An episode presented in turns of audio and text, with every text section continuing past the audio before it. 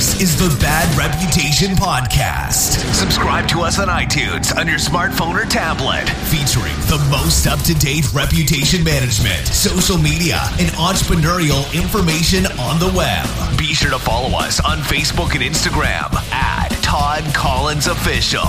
And now, the host of Bad Reputation, the Reputation Rockstar, Todd Collins. In 3, 2, 1.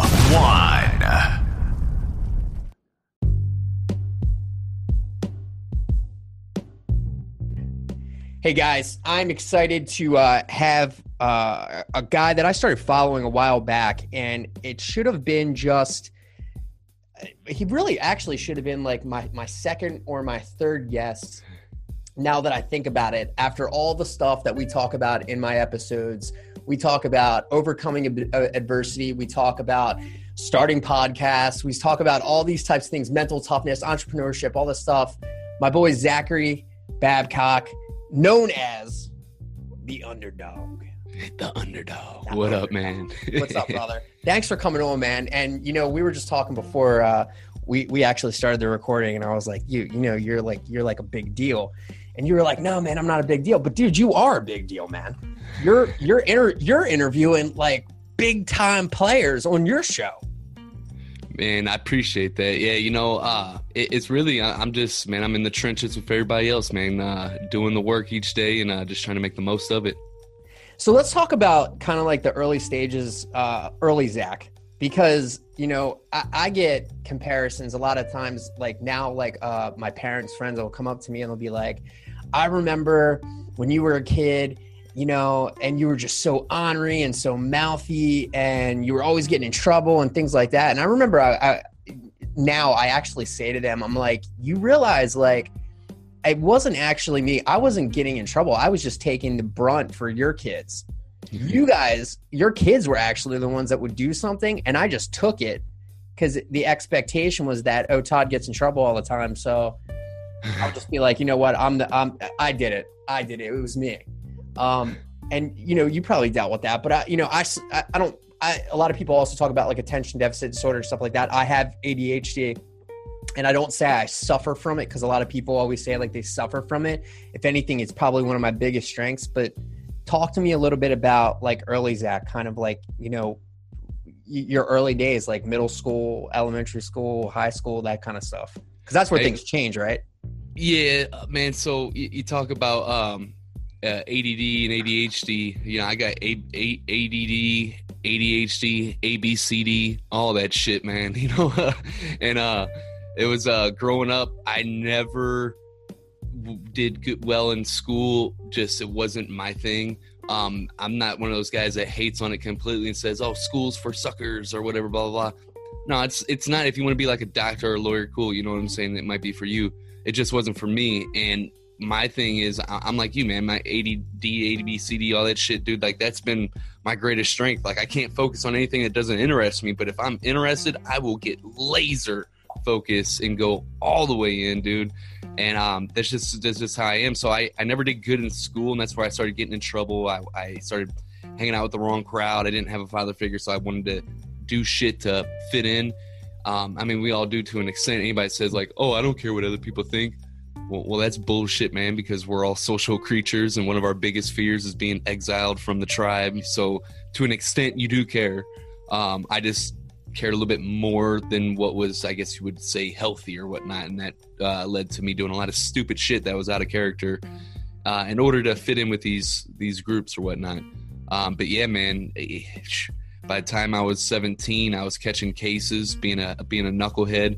And by the time, you know, after I caught those cases, man, I thought I was going to go to prison for a long time.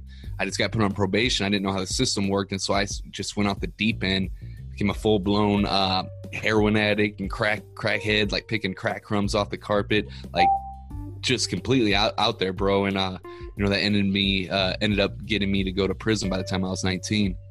Yeah. So, I mean, there you go right there. I mean, you're in prison by the time you were 19. Do you think and this is just out of curiosity, I guess it's like the psychological side kind of me analyzing, is you not having a father figure? 'Cause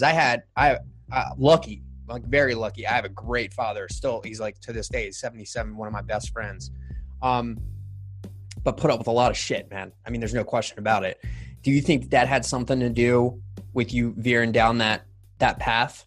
Yeah, man, 100%. Because I guess I didn't have a thought. My mother never got remarried or never had like a real lasting relationship after that. So I never had like a father figure in my life growing up. And I mean, my mom was awesome, dude. But you know, just as well as I know that a mother can't raise, you can't discipline her son like a father figure can. You know right. what I mean? Yeah. And we need that fight. We need that disciplinary man to model in our lives and to know what being a man really is. So I just, you know, I would want to. I hung out with all older kids, and I wanted to just fit in and be accepted. I guess I was like, I don't know if I really was or not, unconsciously or not, like searching for like that father figure or whatnot. But I would just do shit that was out of character to fit in with these groups or whatnot. I think it's interesting too that you pointed out that we're, you know, from a human standpoint, we're very social, and there's a lot of people that I feel kind of front on the side of that they don't care if people like them. And here's the thing: at 40 years old now, because I'm 40, I'm very capable of not giving a shit if you like me or not. It still hurts, right? And I'll admit that it hurts if someone doesn't like me. But I'm very accepting to the fact that if you don't like me, I don't really give a shit, whether it's a client or if it's if it's just a person. So I've been more selective about the people that I hang around. But obviously that comes with age. But when you're younger, dude, that's all you care about, and you can be as rebellious as you say you are, or not give a shit, or whatever it is. At the end of the day, you just want to fit in, and you want to be accepted, just like you said.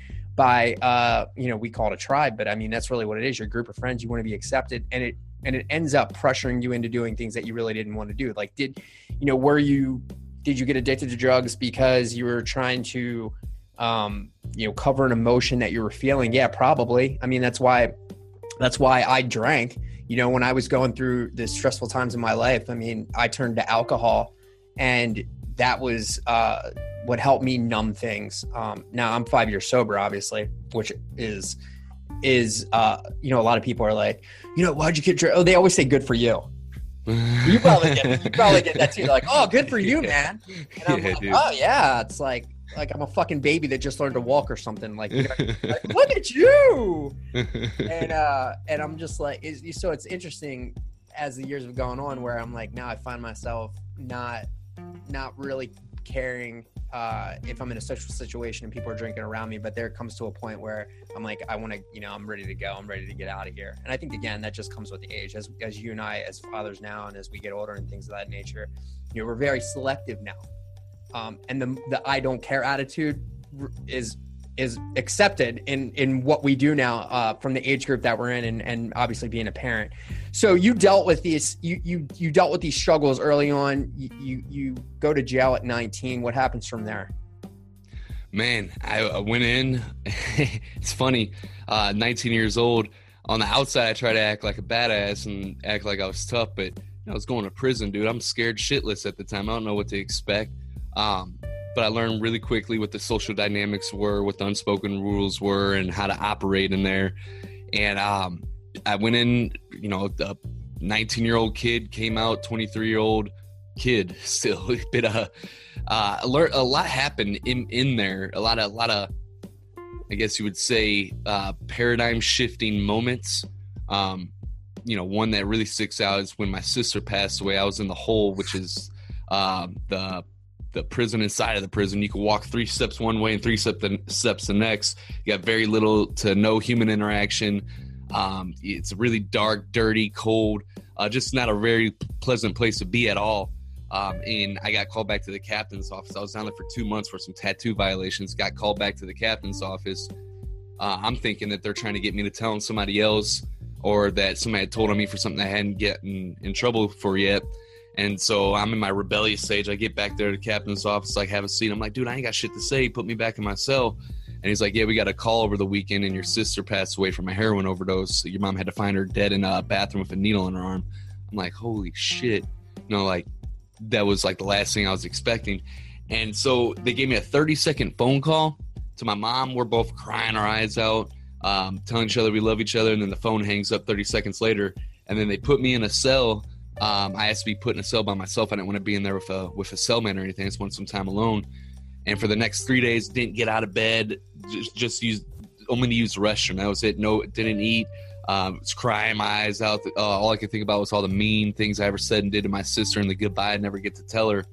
But on that third day, and I feel like this might be really helpful to your audience, or at least I hope it is. But on that third day, I woke up, Todd, and I was like, I don't know why I'm still here. I don't know what that reason is, but there is a reason. I'm still breathing. What can I do in this situation to find happiness and peace?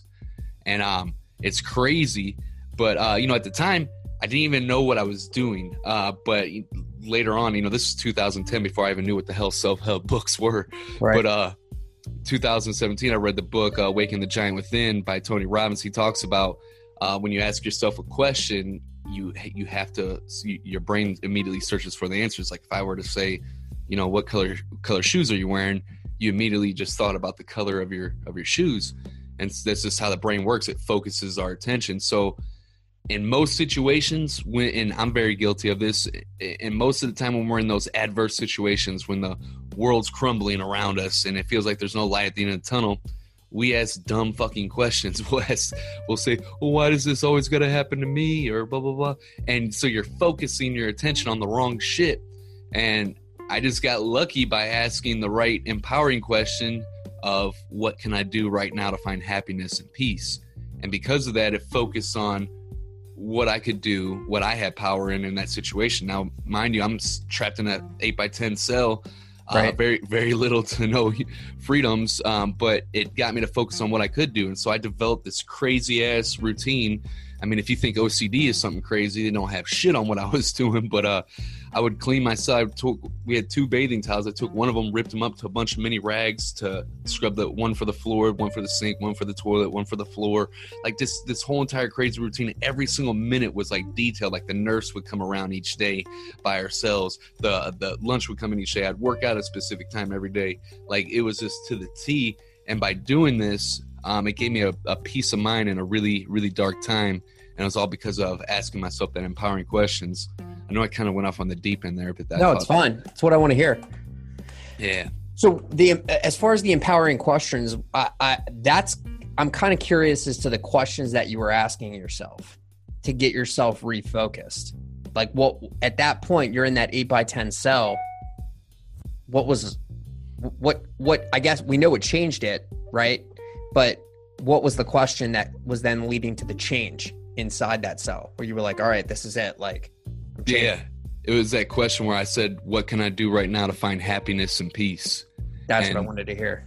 Yeah, that's what I asked myself instead of the, oh, why does this always got to happen to me or whatnot? And then that's what got me to focus on what I could do. Yeah, and see, that's the part that I feel like, and you're absolutely right, this will help the listeners. That's the part that was the same for me. When I was being sued for $2.5 million by an ex-business partner, when I was going through a divorce, when I was going through bankruptcy, when I was out of money. I mean, I'm not in a prison cell, so not the same thing, but it's still a struggle. Yeah. Still like, what the fuck, man? I had all this and now I have nothing. Like what, and of course you're absolutely right. The first thing that you say is, why me? Now, what I find interesting is if you go back and you think to each thing that led to each result, it was a decision that you made. It wasn't a decision that somebody else made. So it wasn't anyone else's fault. It was that you made the decision to put yourself in that situation, right? Yeah. And so when we stop blaming other people for the reason why we're in a situation and we start accepting the fact that we really put ourselves there, that's when we can start helping with the change.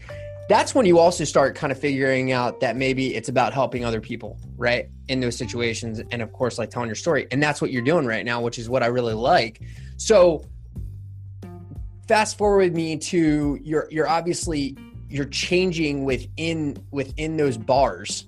And what happens when you finally get the opportunity to get out? Yeah. Well, really quick, what you just mentioned was so gold.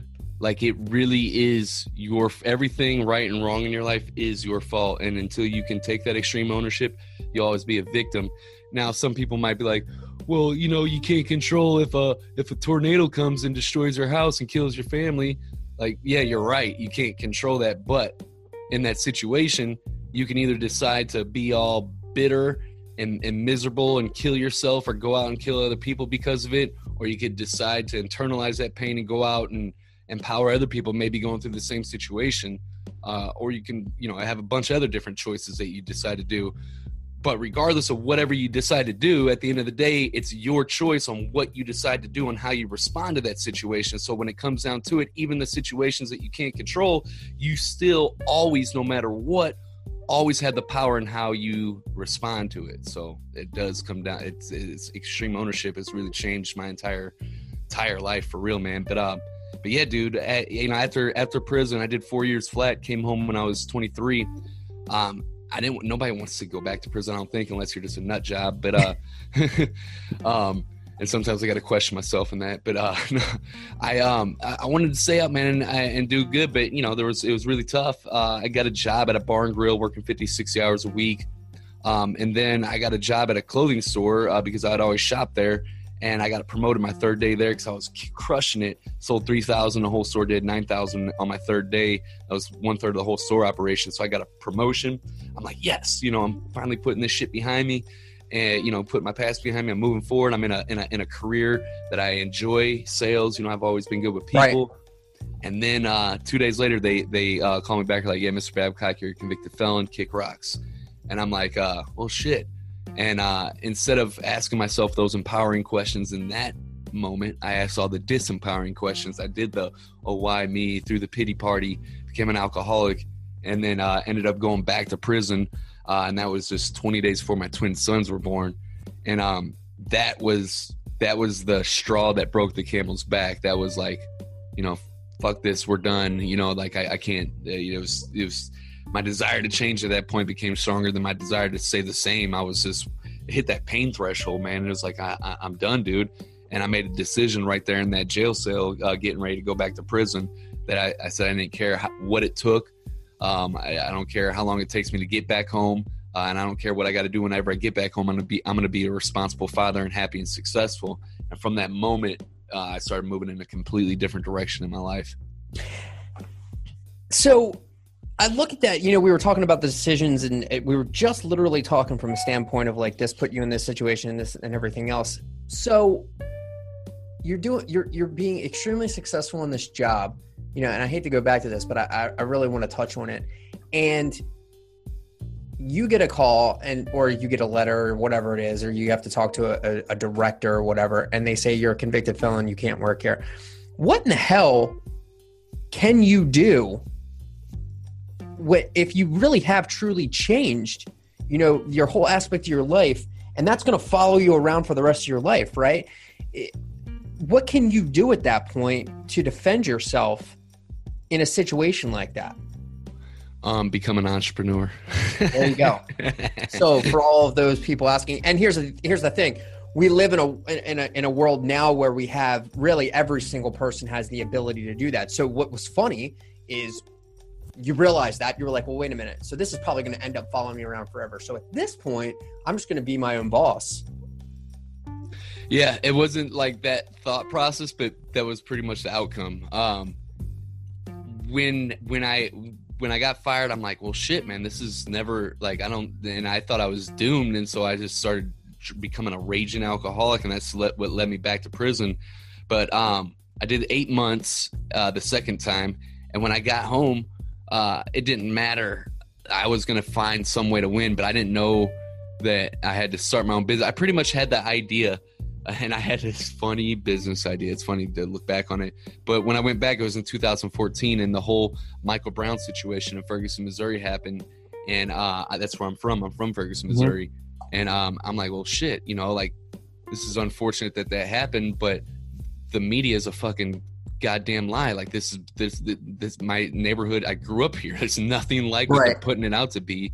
They're overhyping everything, and this is just bullshit. But and so out of that, that, I guess, the uncertainty of how I was going to be able to provide for my family, and seeing this bullshit on the news, I'm like, well, man, I'm going to get out and I'm going to make these little, because I did a bunch of, like, you know, selling t-shirts and shit before, and had a ton of sales jobs. I was like up door to door, like selling roofing, siding, gutters, even selling steaks off the back of pickup trucks as a kid and stuff.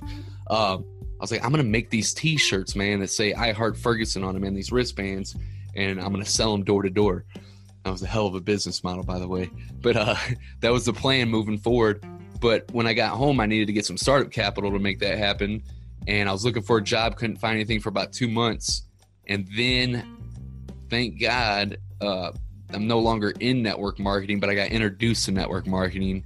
At the time, I didn't know what the hell network marketing was, so you couldn't scare me off the word pyramid scheme or anything. Yeah, right. Like, this isn't an MLM, I swear. Right.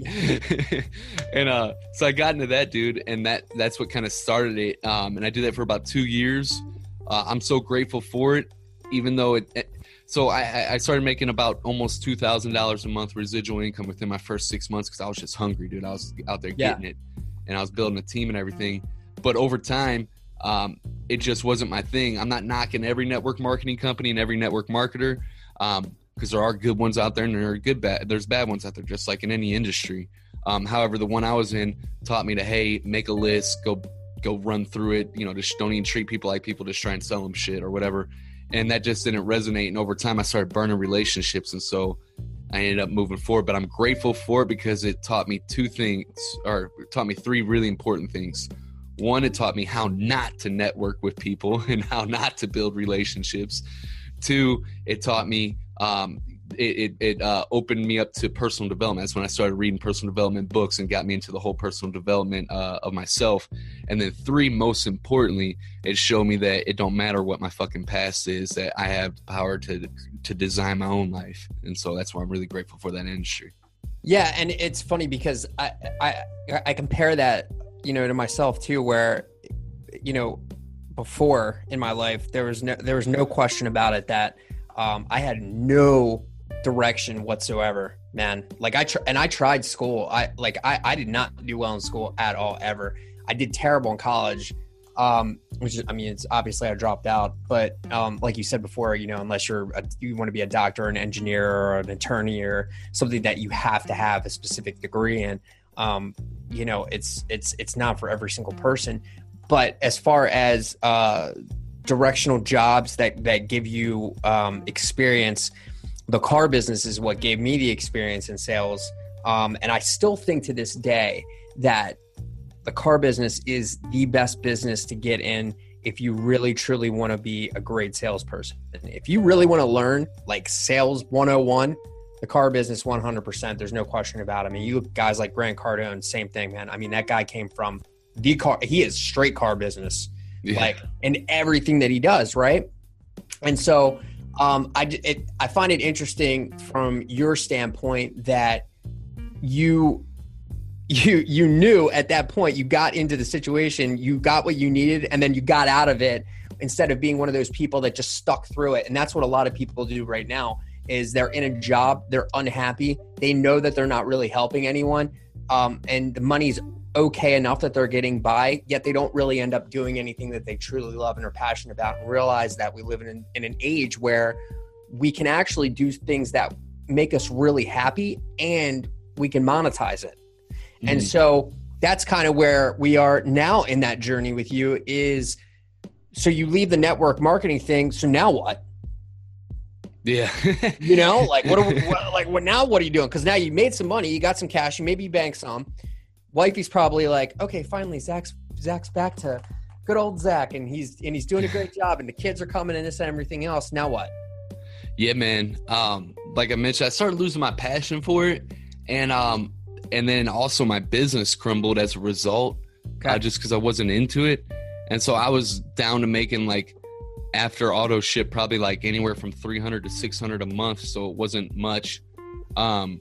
And it just wasn't my thing. So I'm losing my passion for it. And then at the same time, I was initially scared to share my story of going to prison and being on hard, heavy drugs, because my thought process was, well, shit, you know, I got fired before, after I'd already did my time at that clothing store. You know, I'm definitely not going to say anything about it in entrepreneurship, because if I do, then nobody's going to take me seriously, and then I'll just be fucked all the way around the board, and I'll never be able to provide for my family or live a life of my dreams. And so I was scared initially, and then one of my mentors in network marketing got me to start sharing it, and that helped me realize the power behind it. And I was like, wow, that's actually one of my greatest strengths is the story, because it draws people in and shit, right? It's like a crazy story or whatnot, and it can help a lot of people and that are going through some shit. And so I wrote a book while I was still in network marketing. It's still on Amazon. I pulled down the print copy. Like you can only get it. You can still get it on Kindle on there, but I glorify network marketing like throughout the book. So I don't really, it's not my thing anymore. Right. Right. Yeah. But in that book, Prison of Promised Land, though, I shared that story, and that was in October of 2016. October 11th is the day it went live. And that was like, man, I want to do more of this kind of shit. I don't know what it is, but this is more, I don't know. And I was just on the fence. And finally I started following Gary Vaynerchuk at that time. And I was like, this is what I want to do, man. I want to go out and make content, man. And my thing was be a life coach at that time. And so it's a funny story, but, so in the very beginning of 2017, I can't stand New Year's resolutions. I'm all about just set goals every single day and go after them, instead of, oh, this year I'm going to do this or whatever. Right, right. But that year, I'm like, I'm starting the year off fresh. I'm going to cut network marketing completely and just go all in on this.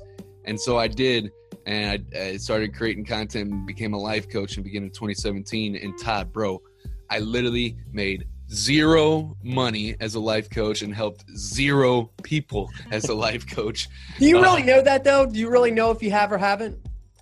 I mean, I might have helped. You some don't people. Know. You really, true.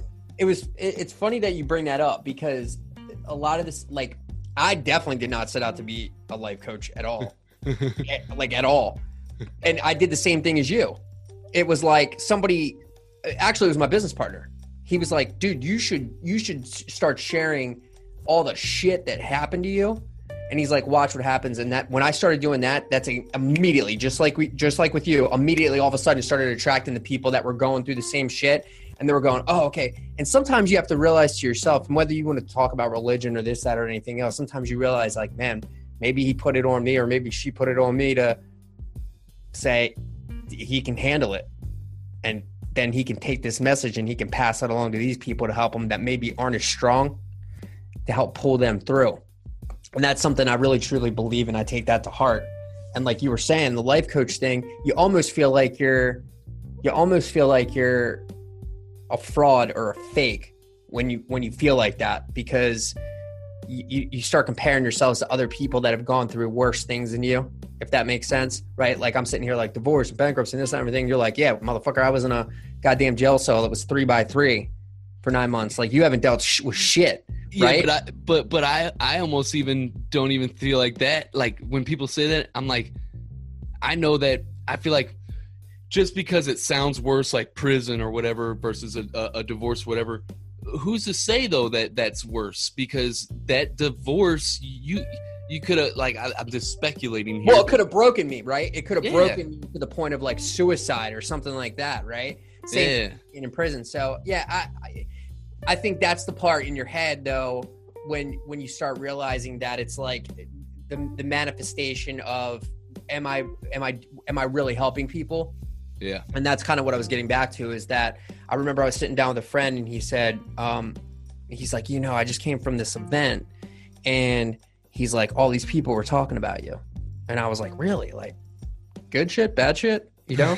And he was like, no, man, it was all good. He's like, and I was like, yeah, no, it's like, it's showing him like my profiles, man. I'm like getting like a lot of growth there. And he's like, yeah, dude. He's like, the people that are communicating with you online right now, that's like 1% of the people that are talking about you in the real world. And when he said that touched me, and I went, fuck man, he's right. So there's people that we probably tell our stories and we probably share a lot of stuff, and they might see it, they don't say anything to us, but it helps us, because if you think about it, you do it too. Like you might see something, like you just said, on Gary's thing or you know, any of the guys that you follow, you might see something one day and it touches you. You don't say anything to them, but it did help you. And so, you know, you might be thinking, man, I didn't make any money. I didn't help anybody, but I guarantee you, you probably did. They just didn't say anything to you. 100%. Yeah. They obviously didn't fucking pay you, which is bullshit, but regardless. We start realizing that though, right? We start realizing that a lot of the stuff that we can do to help people, that the monetization isn't to make money off somebody. The monetization is that it's our time. And for us, and it's exhausting, man. I mean, you speak, right? I mean, you do, there's times where you have to go and do seminars or you have to go do speaking engagements. And I do the same thing. That shit is fucking exhausting, dude. You're emotionally fucking exhausted when you come off those stages. Am I right? Oh yeah.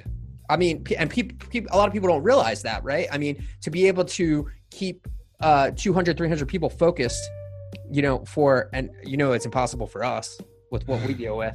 To be able to keep that many people focused for hour and 45 minutes that you're up there talking, it's emotional exhaustion. There's no question about it. So, but I guarantee you that you've helped some other people.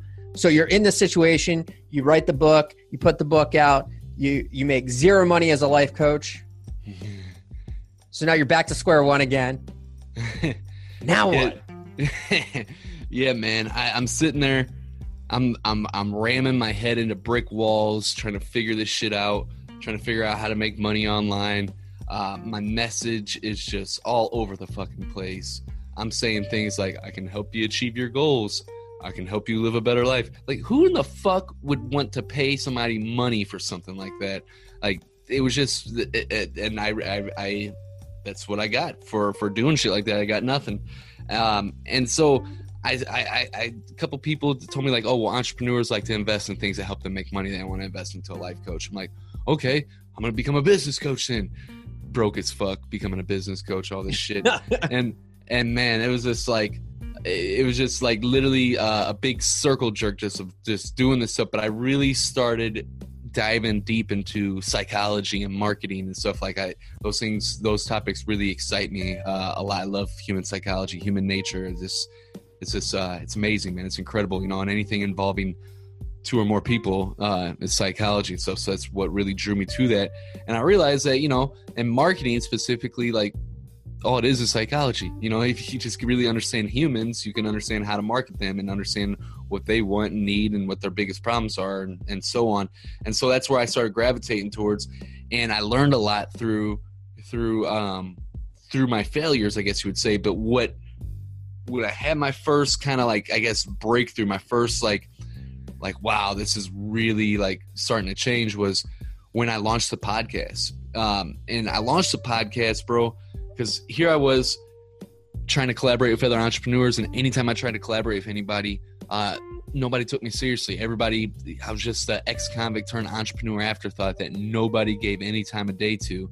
And I was fucking pissed, man. I was pissed off about it. I was like, that's why the whole underdog empowerment thing came about. I was like, man, fuck that. I'm gonna show these people, they got the wrong one.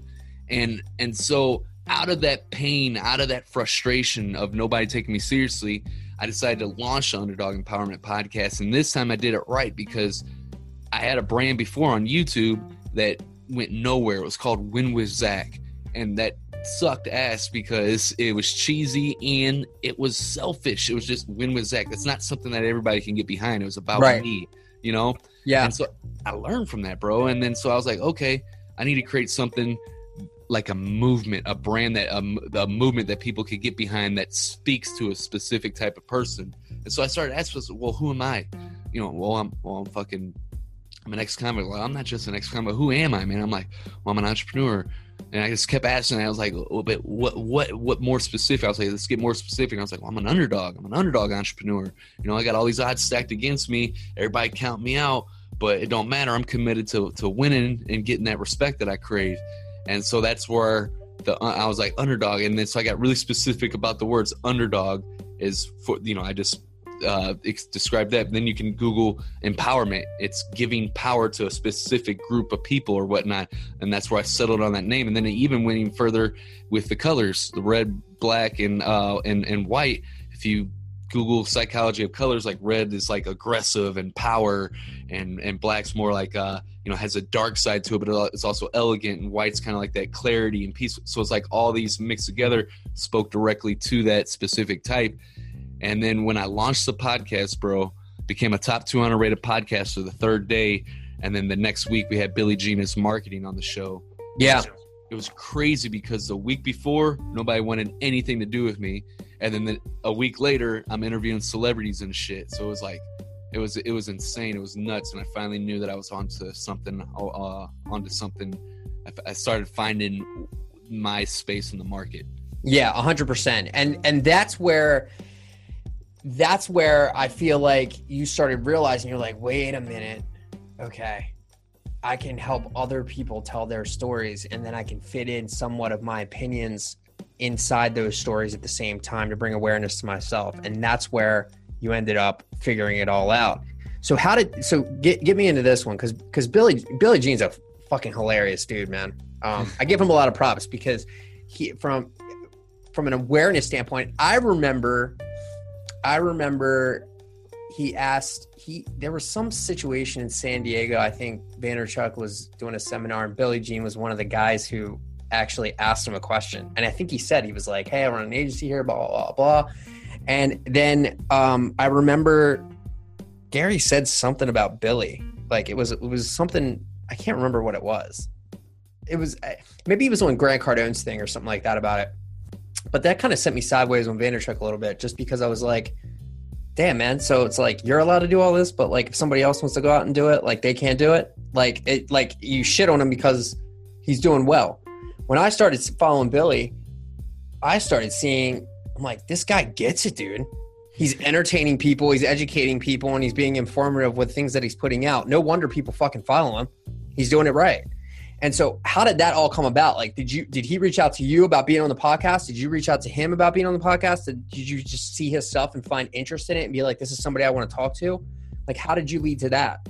Yeah, man. The reason I asked that is because some of the people that, and just so you guys know, like just kind of a side marker here, I mean, this is what Zach does, right? He helps people tell their stories, and typically he doesn't get, I guess, asked quite often get hit to tell his story. So kind of is like good for him. But at the end of the day, you guys are all trying to start podcasts. You want to start podcasts, or I tell you, I'm like, dude, should go start a podcast.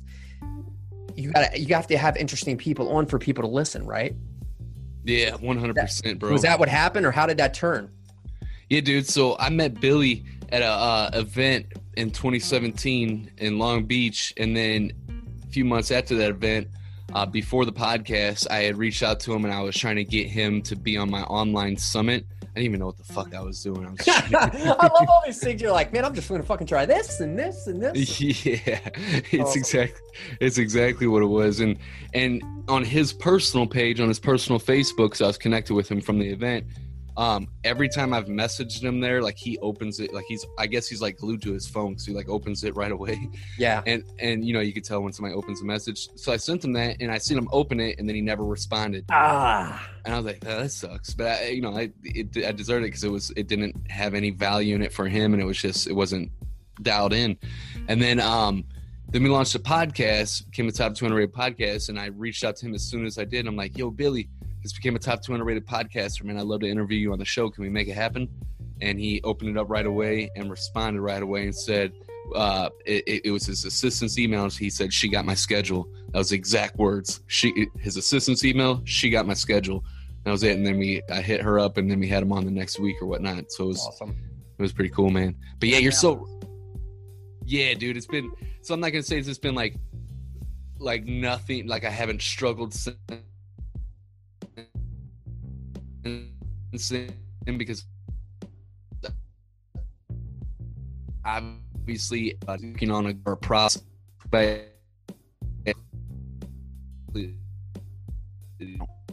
don't trust. Yeah, it's always boom. It's all. I don't say it's all because of the podcast, but man, for me, you know, now. You know, like I do like in-person interviews with like Andy Priscilla, Bradley, John Lee Dumas. And what that does, it's like... It social proofs you, Zach. Yeah, 100%. It social proofs you. In my opinion, when those guys tap you, basically when they're saying, yep, I'm going to give you my time, and they're tapping you saying he's the real deal. You know what I mean? So like from a social media marketing standpoint, when, you know, Dennis Yu, one of my mentors, was on with Billie Jean, right? And I'm trained. You know, I trained with Dennis. It social proofs you. It's with these big guys, right? And so it was funny because you were just saying like everybody that always wins, like you don't end up trusting them. I remember, this is recent. Like I don't even know if you saw this video yet, but it was basically a video about like me. I wanted to be in this. I wanted to do this digital agency summit seminar thing, and everybody was talking about social media marketing, and nobody was talking about reputation management, online reputation management, which is what like my thing is, right? And I reached out and I sent my application in, and nobody hit me back. And I saw Dennis was going to be speaking there, and I was like, "Hey man," I said, "This is a super selfish question. Is there any way that you could get this to somebody that's a decision maker where I could talk about reputation management?" Because I said I went through the speakers that are going to be there, and nobody there is talking about reputation management. Everybody's typically or technically they're talking about the exact same thing. It's just a different person. And he was like, yeah. And so like, I didn't hear anything back for like a week or two. Right. And at that point, of course, you're like, no, he's not hitting me back. Odds are like not good. So he hits me back, and he doesn't say no. He just says, or doesn't tell me like they didn't say that they said no. He just was like, you're on a trajectory right now and you're doing really good. And you're out there and you're speaking and you're charging for your speaking, and you're doing well in the agency, and your agency's flourishing, and you're doing all this stuff and everything's going good. He's like, they're going to contact you when you're ready and when it's your time. And that, I was like, fucking sucked to fucking hear that, dude. Yeah. Like my fucking, I was like, I want to do this shit now. I want to do it now. And then I sat back and I was like, wait a minute, man. I was like, who the fuck am I to say that I'm the guy that should be up there? I was like, instead, you're right. Let me wait. And then he said to me, he goes, dude, make a fucking video about that. Make a video about how you're feeling right now. And so I grabbed one of my people here with the camera, and I said, let's go outside, let's sit on the sidewalk, and I just want to fucking spill it. And that video did really, really well. And it was only because I completely made myself vulnerable and was like, I fucking lose too. Like I cheer and I put a lot of people on, like from a standpoint of like, I want people to do really well, and this is why you should be positive thinking and everything else like that. But I also fucking get mad at myself and like depressed about it and mad about it and angry about it and sad about it and all this kind of stuff. And I think when you get that vulnerable and you share that, that really breeds a lot more social proof sometimes than being in contact with somebody that is like maybe bigger than you or higher than you on that scale of social proof. So like you said, man, the trust of, hey, everything's always fucking awesome. Like why would you trust somebody like that? Cause it's fucking impossible, dude. Yeah. Thank you, dude. All right. This is something that I'm really, really passionate about. But dude, I'll see those virtue signaling fake ass douchebag motherfuckers online, dude, that are always like, oh, my life's so positive, and I'm giving value to the world, and I'm making contributions and impact. And don't get me wrong, I love all my everything I do is based around helping other people, but it's geared first and foremost to help me first and foremost. Correct. And it should always be that way with every single person. That's why in the airplanes, they say, put the air mask on yourself first before you even put it on your kids. You have to fill up your cup first before you can fill up any other cup, period. And then so the people that are always like, my life's so positive, it's bullshit, and I don't fucking trust them. And the reason why is because, dude, it is, like you said, it is literally impossible not to have dark thoughts, emotions, and desires. Every human being has it. It's legit hardwired in us. We are human fucking beings. That's why we have all these different emotions. We're going to experience all of them. There's no way not to. You're going to feel jealousy at times. You're going to feel envious at times. You're going to feel hatred and all this stuff. Like, you mean to tell me that there's not times where you don't want to literally punch someone dead in the throat, or like hit them with a bat upside their, like, you don't imagine yourself like hit, like, dude, that happens every day. Yeah. I do. I mean, yeah. And I talk about that. Right. And, but I've, what you just said is totally interesting. It's, the stuff that I put out is for me to keep me on an even keel. And if it helps somebody else, great. But a lot of the stuff that I put out, I'm very selfish with my posts, and it just is what it is. Like, I'm selfish with it because all I'm doing is taking something that I felt and putting it there and putting it out there. And if it's positive, it's great. So if I feel like if I put out positive shit, then it's what I'm going to end up consuming anyway. But I wanted to, and Dennis was right by telling me this, was like, document the losses and the stuff. And that's why I was pissed off. I'm like, fucking right, I lose clients, dude. It sucks. I fucking hate it. I hate losing clients. Was it my fault? Yup, probably. Probably was. I fucking hate losing bids for jobs. Was it my fault? Maybe. Probably was, though. If once you start accepting the fault side of it, then it makes a lot more sense. But you're right, man. There's a lot of people out there that's all they share is the fucking good, positive stuff. And that we're the fucking best and we're number one and this, that, and everything else. That's great, man. But at the end of the day, if you're not showing the losses and stuff, it's not fucking real, man. It's not real at all. And people can, the kids nowadays can smell fucking real a mile away, and they can smell fake as shit a mile away too. Yeah, man. 100%, dude. And exactly, dude. It humanizes you. And then on top of that too, man, you got to think, man, like the people that do act positive and shit all the time are the ones that you really have to watch out for, because they're the ones that are more likely to do more. They're more secretive and have more darker urges and are going to do more crazier shit. You know, if you ever studied the works of Carl Jung, or I can't never pronounce his name, Jung, the great psychologist back in like the 1930s and shit. No, but now I want to. Oh, dude. He talks about this shadow work, man. He talks about how, you know, how we all had this shit, but he talks about the best way to actually prevent these dark thoughts, emotions, and desires from actualizing themselves, and, you know, to prevent yourself from actually going out and killing somebody or whatever, is to actually incorporate it with the rest of the persona and bring it to the surface and be real and open about it, because then that's the best way to actually stop it versus trying to suppress it like a lot all of us have done, and like trying to act like, you know, we don't have it and stuff. And here's the deal, man. No matter what, I mean, it happens every single day on the micro level. You see, yeah, I mean, people cut other people down to get to where they want all the time. It happens, bro. On the micro level, people cut off people on the highway. They vie for positions in checkout lanes. All this shit, man. And then on a macro level, it happens where countries wage wars against others to get what they want, or big corporations impose these tax laws on the lower. It's just the shit happens. But to incorporate and just bring it to the surface is how to actually stop and prevent it from actualizing it, from preventing it from becoming a monster, instead of suppressing it down below the surface and letting it fester and grow into something crazy. You know what I mean? What advice would you give someone that is currently dealing with that is doing that right now, and maybe they need to start having that way of thinking instead? What would be give me the first step of moving in that direction? Absolutely. That type of mindset. No doubt. I can only share what's my experience and what's helped for me. So I was going through this, like, dude, remember I said I was scared to share my story? Yeah. Because I was in entrepreneurship and I thought nobody would take me seriously. I used to wear fucking suits and ties and shit, bro. And that's not me, man. I've seen it. Yeah. There's old YouTube videos, dude. YouTube Zach. And you can see him in like suits and stuff. Actually, oh my God. Probably YouTube me recently. And I wearing a suit, and I only wear a suit for my mother, Nicole, or this older lady, Marjorie Hampson, for that I do some stuff for Restaurant Week for here for the restaurants. That's it. But it's funny, I don't do it anymore. I refuse to. But go ahead. Yeah, so sorry about that. I cut you off on the advice part. Oh, you're good.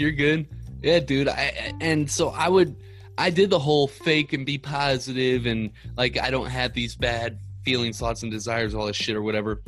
And it wasn't me. And the reason why we do this, for one, you know, society places this standard, and then we're all secretly failing to meet that standard because there's no such thing as the ideal fucking human being, because we're fucking human beings. And it's good, though, that society has it, because a society that would allow rape and murder and shit like that would not be a good society to live in. But still, though, there's no such thing as meeting the ideal. And so we find that line as a kid, and then we dance along that line our entire lives, the rest of our lives, just dancing on it. And so I was doing this bullshit, and it just wasn't me. And, you know, I would not say things because I was afraid, knowing I wouldn't say things that I know could actually improve the quality of life of another human being, but I wouldn't say them because I was afraid of how I'd be perceived by others by doing it.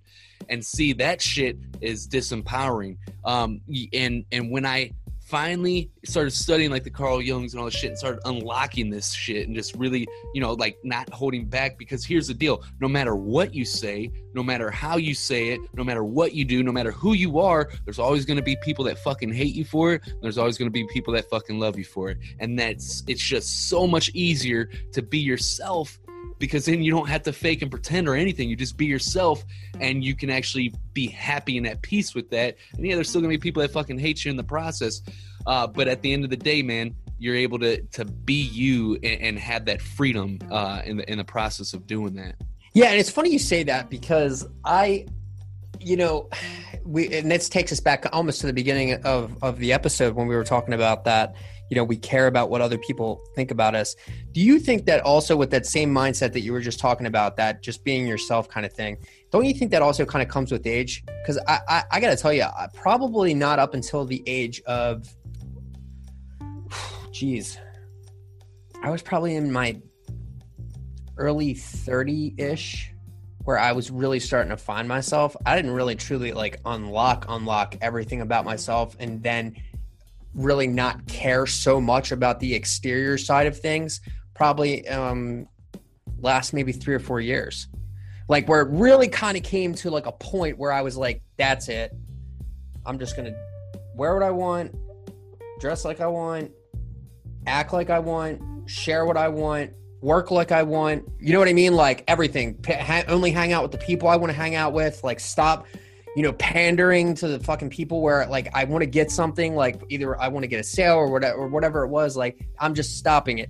You're absolutely positively right. And I hope you guys, if you guys didn't hit that back 30 seconds 3 times and go back and listen to what Zach just said, the minute that you start living your life like that, with that type of mindset, you watch what happens around you. Everything starts to go a completely different way, and it all starts to make sense now. It all starts, oh, okay.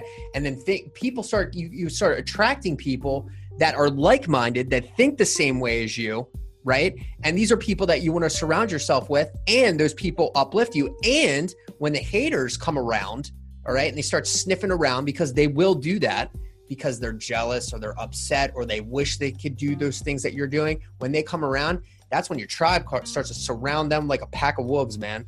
And what happens is they drive them off. And I've seen that happen. And that's when I also became more of the sarcastic me, right? Like when somebody would post something up in the comments, instead of getting pissed off about it, man, I would just put up like a GIF, like, you know what I mean? Like it was just more like, your fucking comments doesn't mean shit to me, dude. Like you can say whatever you want. Like it's cool. You can have your opinion and stuff like that. So I really hope you guys take that one to heart, because if anything comes out of this episode, that is the one major thing right there, is that people are going to, no matter what you do, they're going to hate you. They're going to try to push you back down to where you were at one point. You just got to surround yourself with the people that are trying to uplift you as much as possible. And there's people like Zach out there. If you're real and you're true, he's one of those guys, he'll be the first one to come to your defense. I can assure you. And I've seen his shit in threads. Do not start to tangle with the underdog in the thread, because he will rip you apart like a pit bull, baby. And pit bulls are very nice dogs, by the way. I just want to say that. I'm really soft as medicated cotton. Everybody just thinks I'm tough. Oh, yeah, right. So as we kind of like teeter towards the end of the episode, what I always like to do, and I think you kind of already know this, is that there's a couple things that, and I wanted to talk about social media for a second, because social media, believe it or not, is something that you actually do very, very well. In my opinion, you disperse a lot of really good content on multiple platforms. And I wanted to talk about that for a second. So let's say somebody does have a podcast, so they're starting a podcast, or they just want to distribute content. Give me 3 tips that you use that maybe you've never shared before, that my listeners could listen to and be like, oh, wow, this is something that maybe I should try, or something that works really well for you, that just from like A/B testing you've done yourself, that's worked for you, that could help them. Yeah, number 1, because I learned this shit the hard way. everybody, not everybody, but most, a lot of people that I see, I'll put it that way. A lot of people that I see when they start doing the social media thing and putting out content is they get on every single platform. And I did that too. And don't do that. That will crush your creativity quicker than shit. You'll spread yourself too thin. You won't be able to keep up with it, and it'll become painful, and you'll just hate doing it. Start off with, because I did that, man, and it was horrible.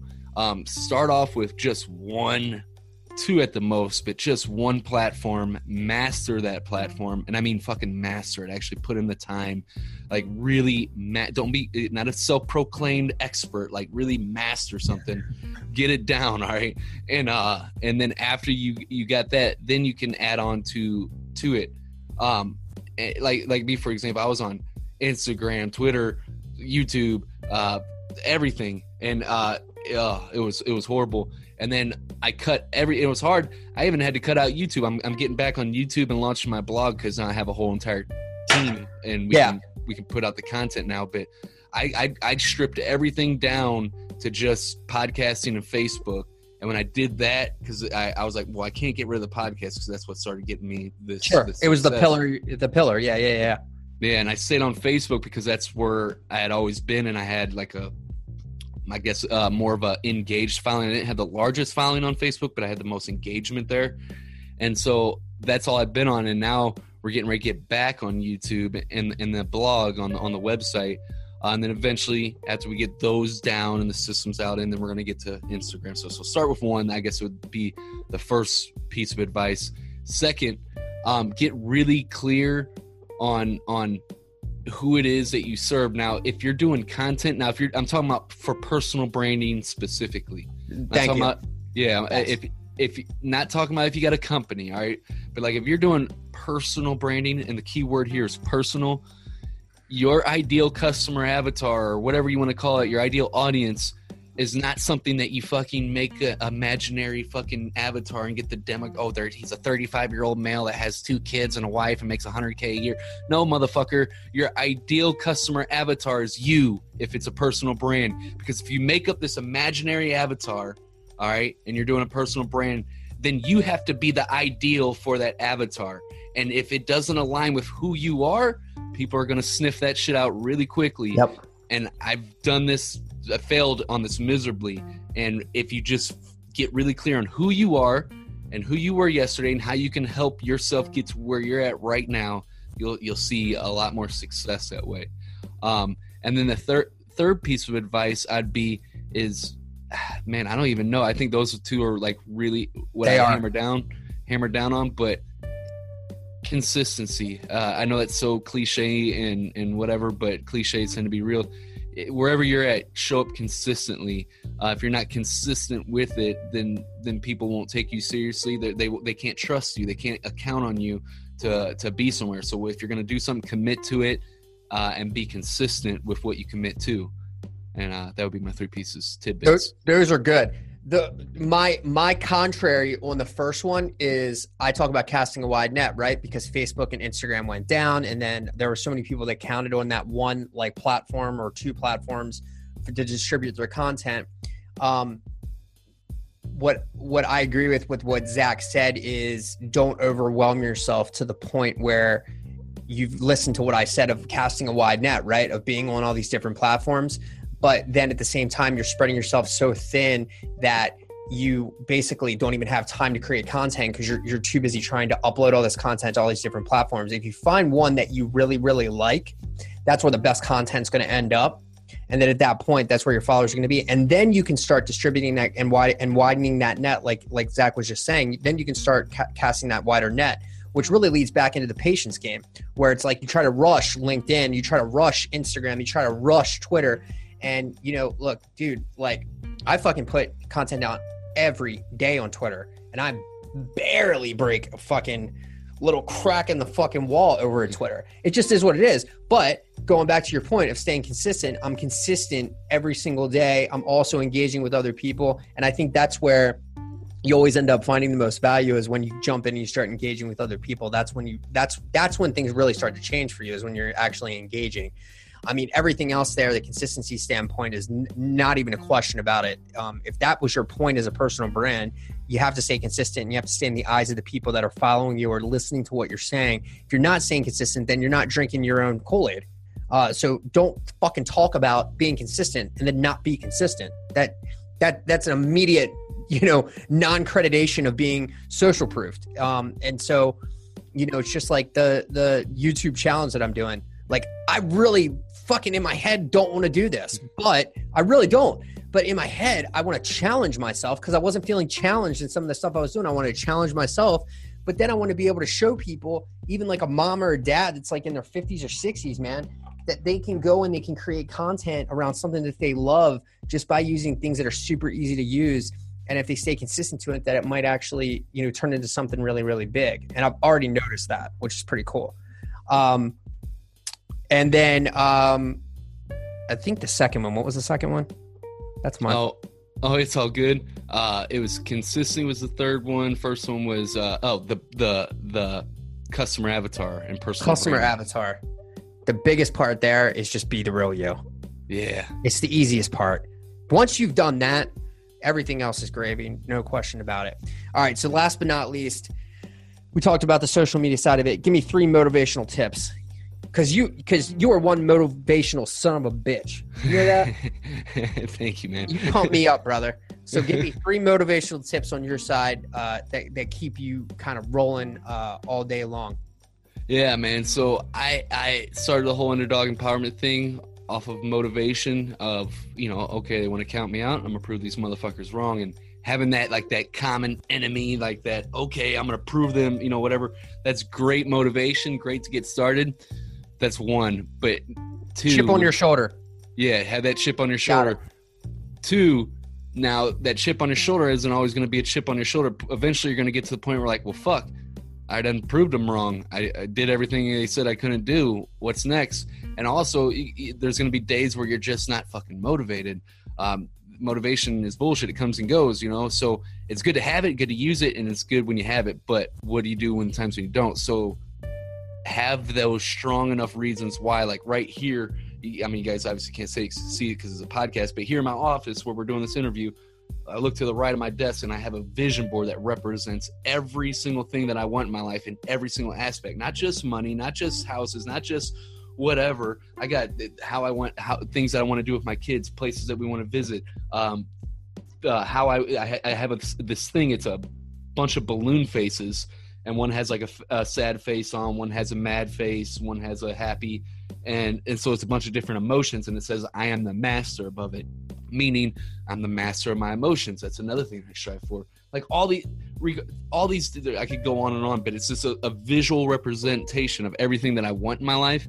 And so I know what's driving me. I had those strong enough reasons why I'm doing it. Like for me, it started off with to be a father figure, be in my kid's life, and now it's grown so much more. And now I know what I'm aiming for each and every day. And then so I can make my goals, those tiny little small goals that are leading towards of exactly what I want.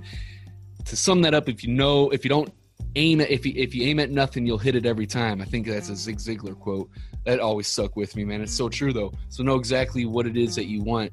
And then finally, man, just going back to what we talked about earlier, I couldn't stress it enough, complete ownership, man. If you just own everything in your life, because I used to be the complete opposite. I used to blame all my problems and every fucking thing that went wrong on anything and everybody else besides me. And then when I turned that around and took ownership for everything wrong and right in my life, that's when the game changed for me. So yeah, that would be my 3 tidbits right there. God damn, I'm jacked up as fuck right now, dude. After all that vision board, dude. If you haven't done a vision board yet, do that. I did it, and it's really awesome. Zach, thanks for coming on, man. Where can everybody follow you? Yeah, dude, the podcast, dude, Underdog Empowerment. If you guys enjoyed this, love to see you guys over there. It's on literally any podcast platform that you listen to podcasts to. But to make it really simple for you, you can go to underdogempowerment.com, and right there on the front page, you might have to scroll down just a tad. You can subscribe to iTunes, Spotify, Google Play, Stitcher, whatever. Hope to see you there. And Todd, thanks so much for having me on the show, man. It's been a blast, bro. Dude, it was an absolute blessing to have you on, man, because I think this is something that everybody needed to hear. And I do listen to Zach's podcast quite often, actually, especially on longer drives, just because I need to just get pumped up and jacked up. And that last 2 minutes of this episode, if that didn't get you jacked up to go do something fucking spectacular, something's fucking wrong, and you need to unsubscribe from my fucking podcast right now. Zachary Babcock, the Underdog. Thanks, brother. Thank you.